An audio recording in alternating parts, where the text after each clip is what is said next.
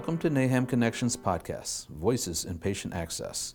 Here, industry experts contribute their voices about popular patient access topics, including career development and leadership, revenue cycle operations, healthcare regulations, and the patient experience. If you like what you hear today, subscribe or leave a review where you listen to podcasts. Hello, and welcome to episode four of the NAHAM Connections podcast. My name is Kelly Rehan, managing editor of NAHAM's Access Management Journal and NAHAM Connections. Today, I'm interviewing Michael Sharaba, Director of Patient Access Services at UChicago Medicine. We're continuing the conversation from Michael's recently published NAHAM Journal article about denial prevention, which you can read on NAHAM Connections. This has been an extraordinary year. With high unemployment and patient access professionals being forced to work differently and adjust processes on the fly, managing denials has become more challenging. But this is a crucial aspect to the patient access professional's role. And Michael is here to share his expertise on how to work with patients, providers, and your patient access teams to prevent denials. Welcome, Michael. Happy to be here. So, Michael, in your own words, will you please share why denial prevention is so important? Denial prevention is critical to an organization because it has a direct outcome on the revenue that's coming into the organization and also the patient financial experience.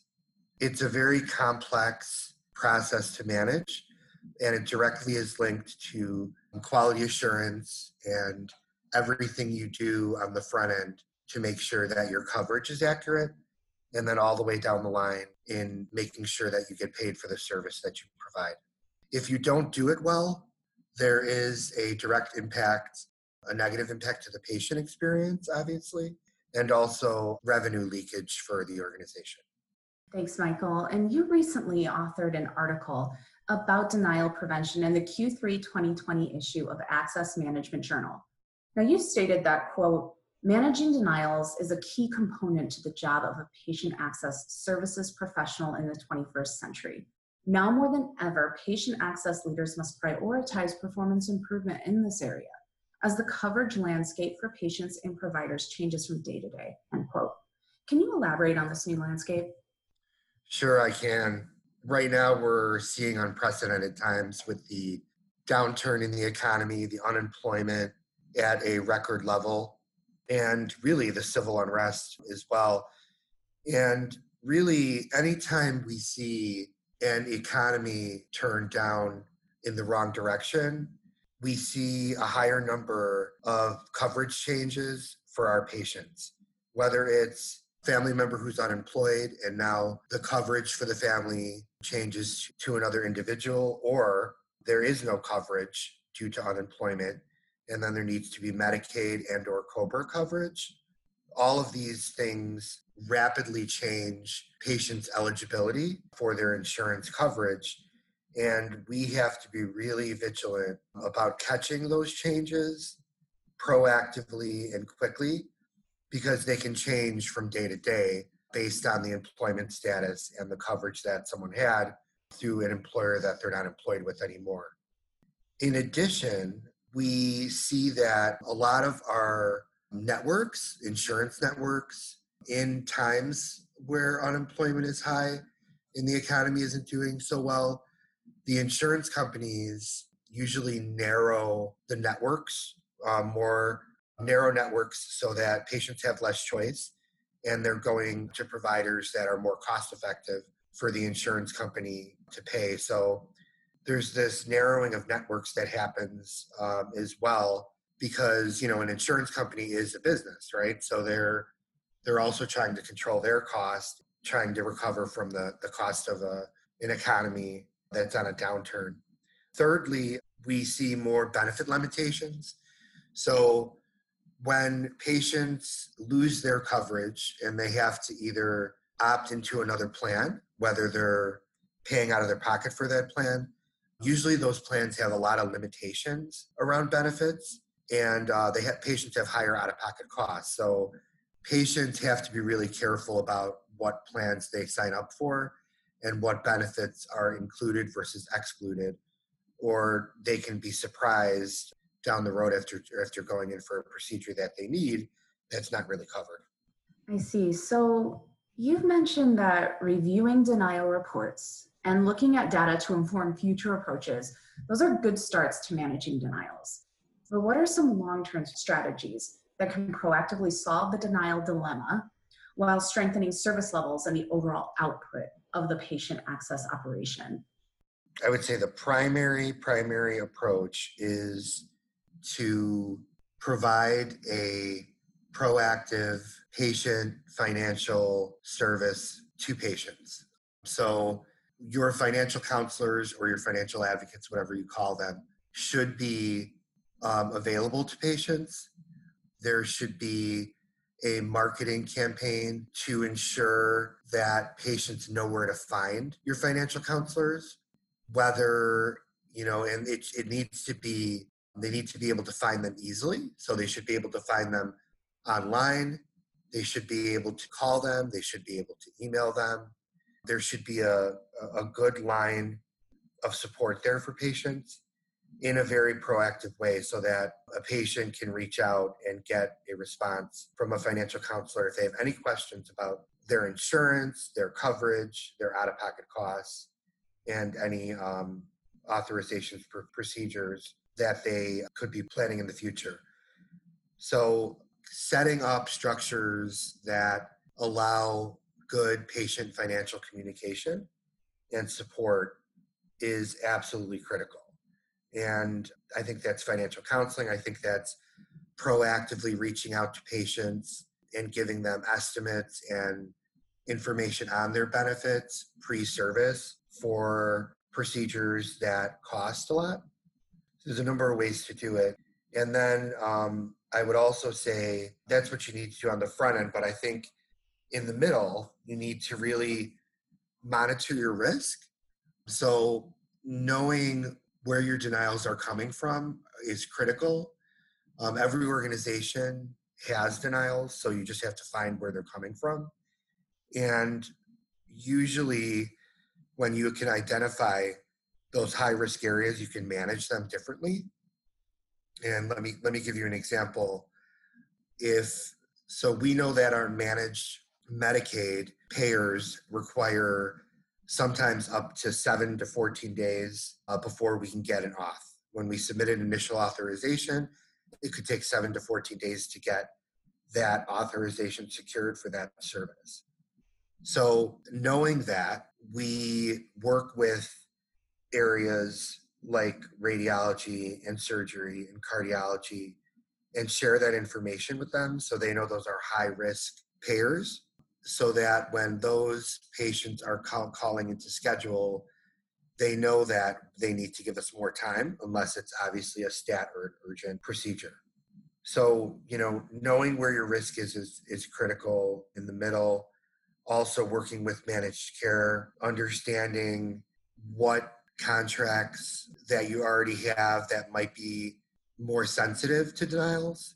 So, contracts that have more benefit limitations for patients. Um, managed care may know that, and they may have some intel there. So getting to that information and sharing it with your team is also good. And then I think on the back end, going back and reviewing, you know, data and analyzing data reports to validate that you are focusing on the right things. So you want to validate your denial reports to make sure that on the front end, you're either proactively contacting those high risk patients. You're also monitoring those contacts. You want to see those contacts go up. Uh, the more patients you talk to, the better. And then you also want to make sure that, um, again, through those reports, that the risk that you've decided to manage is truly, truly hasn't changed. And it's kind of a moving target, so you've got to manage that through your reports review on the back end. Like what you hear on NAHAM Connections podcast? Visit naham.org slash NAHAM Connections to catch up with the latest patient access content and insights from patient access professionals and industry experts. You had noted, I mean, this is a lot of stuff here. And in your article, you explain that everyone has a role in preventing denials. And you called out three groups in particular patients, providers, and of course, patient access professionals. Uh, can you share some more about the role each of these groups play to the process of managing denials? Yeah, I think, um, you know, I think that using that three tiered approach is the most successful because managing denials is a process that goes across the continuum of the revenue cycle. So it it starts at scheduling, it's part of insurance verification. Like I said, financial counseling has a role, and then the authorization team and billing. But more than even in the revenue cycle, it spans the continuum through what our patients and our providers can do to help us manage denial. So I would say that when we look at those three groups, what I think about is how do each of those components become more actively engaged in managing the denials process to prevent denials.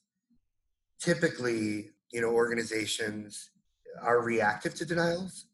Um, you know, you you get reports and you see where your financial risk is, and then you you try to manage it after the fact. But in these in this three tiered approach, it's really about uh, making sure everyone knows their role.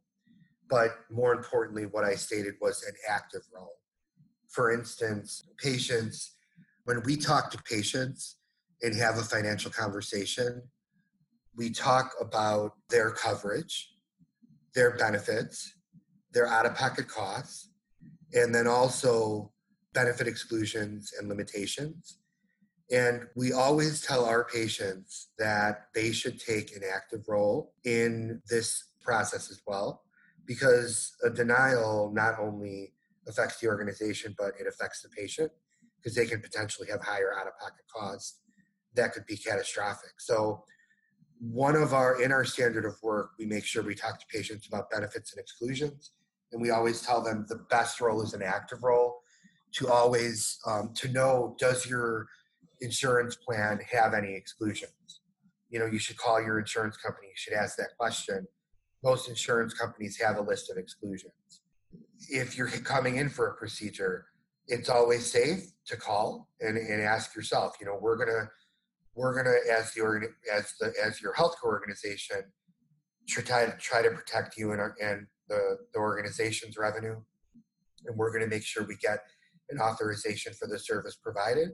But we always recommend that you, as a patient, you contact your insurance and make sure that you have no benefit limitations or exclusions, and make sure that this procedure is covered at the facility you're going to by the doctor you're going to.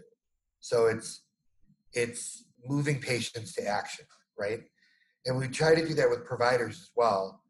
Really, just and moving providers to action is really just educating them on the denial process, the risks we face. We um, actively involve our providers, whether it's departments or physicians, by explaining to them our service levels. So, what our goals are around authorizations prior to the day of service for their service line. You know, how many days out we are working on their cases for. So, you know, in radiology or surgery, if we can get seven days out, that means anyone with a procedure, seven days in the future, we're working on those cases today. So just getting them activated around the initiative is really important.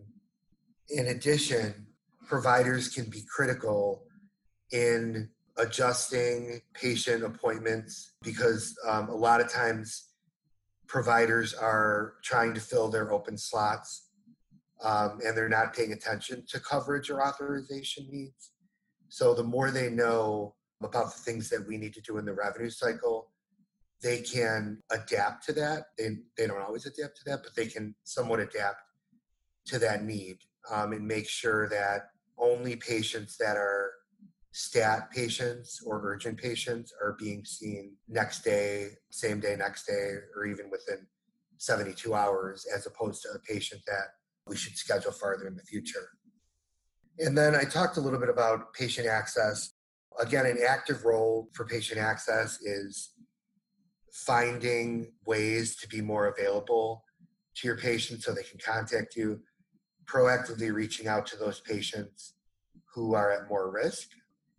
One area we recently found is that our patients who get implants, so any device implant, whether it be a pacemaker, um, a cochlear implant, or what else do we find? Oh, a capsule endoscopy, any implanted device into the body, we found that we were getting denials on those, and those are high cost procedures. So in patient access, we took a proactive approach to managing those implant procedures, and we are building really a team of folks that are going to be able to call patients on those high risk procedures pre procedure and talk to them about their benefits, any potential limitations or exclusions, and out of pocket costs because we know that we could be more at risk in those areas. Thank you for that, Michael. Can you share a personal experience of working with a patient to help avoid a potential denial? What made your interaction successful? Sure. You know, we do a lot of state of the art, forward thinking medical care at U Chicago. Um, we're an academic medical center. So we have to be really cautious about being at the forefront, but understanding that even though we may be at the forefront, that some of the things we do could be considered experimental or um, investigational or research related as it applies to benefits and coverage for a patient. Um, so I have, you know, in, in my time here, I've been here less than a year, but I've had a lot of personal interactions with patients on this issue. And um, I think a, a lot of the patients I talk to are just really grateful that someone is trying to improve their their literacy around their insurance and what they understand about their insurance and their coverage and their out-of-pocket expense. So I think that goes that goes a long way.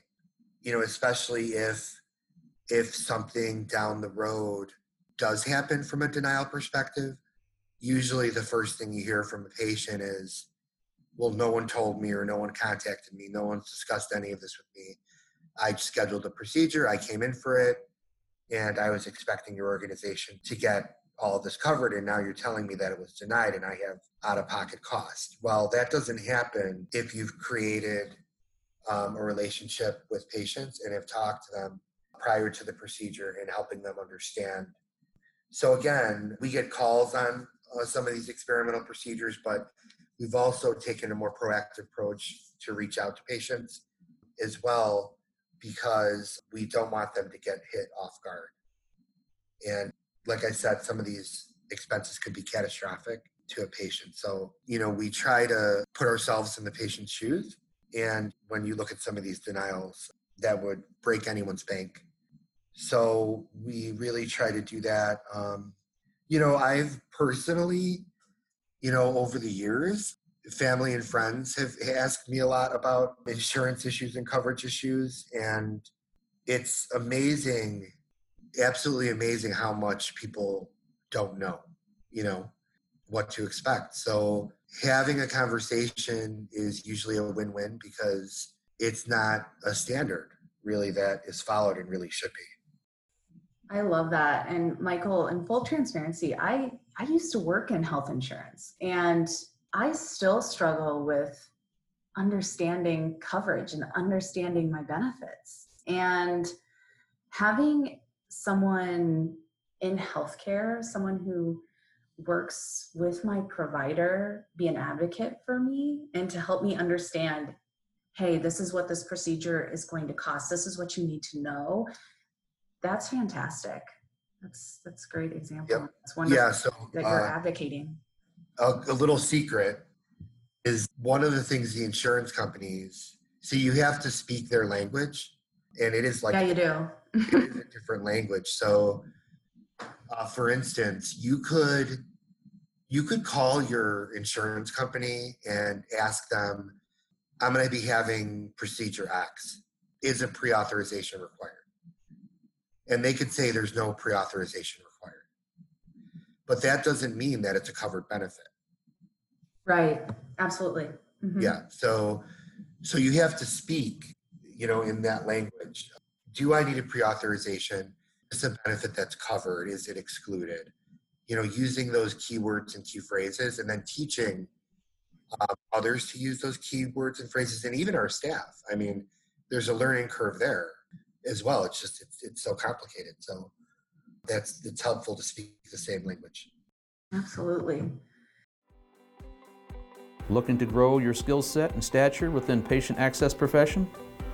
Consider NAHAM's Certified Healthcare Access Associate or Certified Healthcare Access Manager, the only patient access certifications that meet NCCA standards.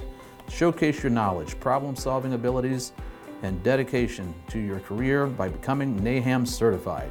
Visit certification.naham.org to learn more. You know, kind of along the same lines of that last question, you know, earlier you used a phrase I really liked moving providers to action. I thought that was really cool. Can you share an example of collaboration you've had with a provider or another department that led to a stronger alliance against denials? Anytime that you're rushing to get an authorization for a patient, you open yourself up for error because you're not taking the time to do the work and follow the standard processes that can protect you from from denials and one of the things we found with surgery is that the surgery department to get any authorization on a surgery you need a, a cpt code but we don't always get cpt codes for patients proactively so what happens is the patients are scheduled if they don't have a cpt code then we go back and forth with the the surgery department to try to get that CPT code. And that could take, depending on the complexity of the case and what's going on, that could take a couple days. Now, if you only have, let's say, five to seven days, you're disqualifying two or three days just by trying to get the required information. So that is is a barrier. So our surgical department though wants us to they've asked us to, to initiate those authorizations closer to when patients are scheduled so that they can plan effectively so that they don't have last minute cancellations and so that they can utilize their schedule in a cost effective way so we told we we're working with them and basically saying to them we will do the initial auth as close as we can to the schedule date if you provide the CPT code. So we're moving the providers to acting differently than they normally would so that we can get what we need to strengthen the organization and prevent denials. Awesome. So, Michael, to conclude, for all the patient access professionals listening today, what's your biggest piece of advice that they can implement right now to help prevent denials? I would say to not think of a denial as a one time event that's happening in a silo. Um, that you can really impact denials just by looking at your operation and you can prevent denials by building in better processes that meet the overall needs of the department and also prevent denials from happening. So, really, a more integrated approach. And my other piece of advice would be if you don't know where you're getting them, then there's something wrong because really, you know, the hard part is finding it, but we all have them. So, accept that you have them and find where they are, and then build your operation in a way that has a positive impact in preventing denials so that you could always show what you're doing as a leader to prevent them by creating more patient friendly experience on the front end and by analyzing where your risk is by working with providers and departments and engaging them in the process and kind of putting it all together. Instead of an event or a meeting on your calendar or something you have to do, really look for a more integrated operational approach to preventing denials because that's what's going to help you in the long term prevent other denials from occurring. And if they do occur, when you've created a more operational approach to prevention, you're going to find them quicker and in the long run prevent prevent them. Well, thank you so much for this conversation today. You know, I come to these conversations from a patient perspective, and hearing you today really made me realize that patient access can impact patients not just personally, but really, I mean, financially. It, it makes an enormous difference in people's lives.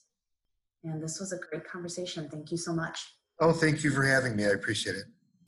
If you want to continue exploring this topic, I invite you to visit NAHAM Connections to read Michael's article titled Operational Solutions to the Denial Dilemma in Patient Access. Thank you to everyone listening today. We look forward to bringing you more episodes of the NAHAM Connections podcast throughout the year. Until next time. Thank you for listening to NAHAM Connections podcast, Voices in Patient Access. If you enjoyed this episode, remember to rate, review, and subscribe to stay up to date on the latest news and insights in patient access. Read more in-depth articles by visiting us at NAHAM Connections, N-A-H-A-M dot org slash connections. Until next time,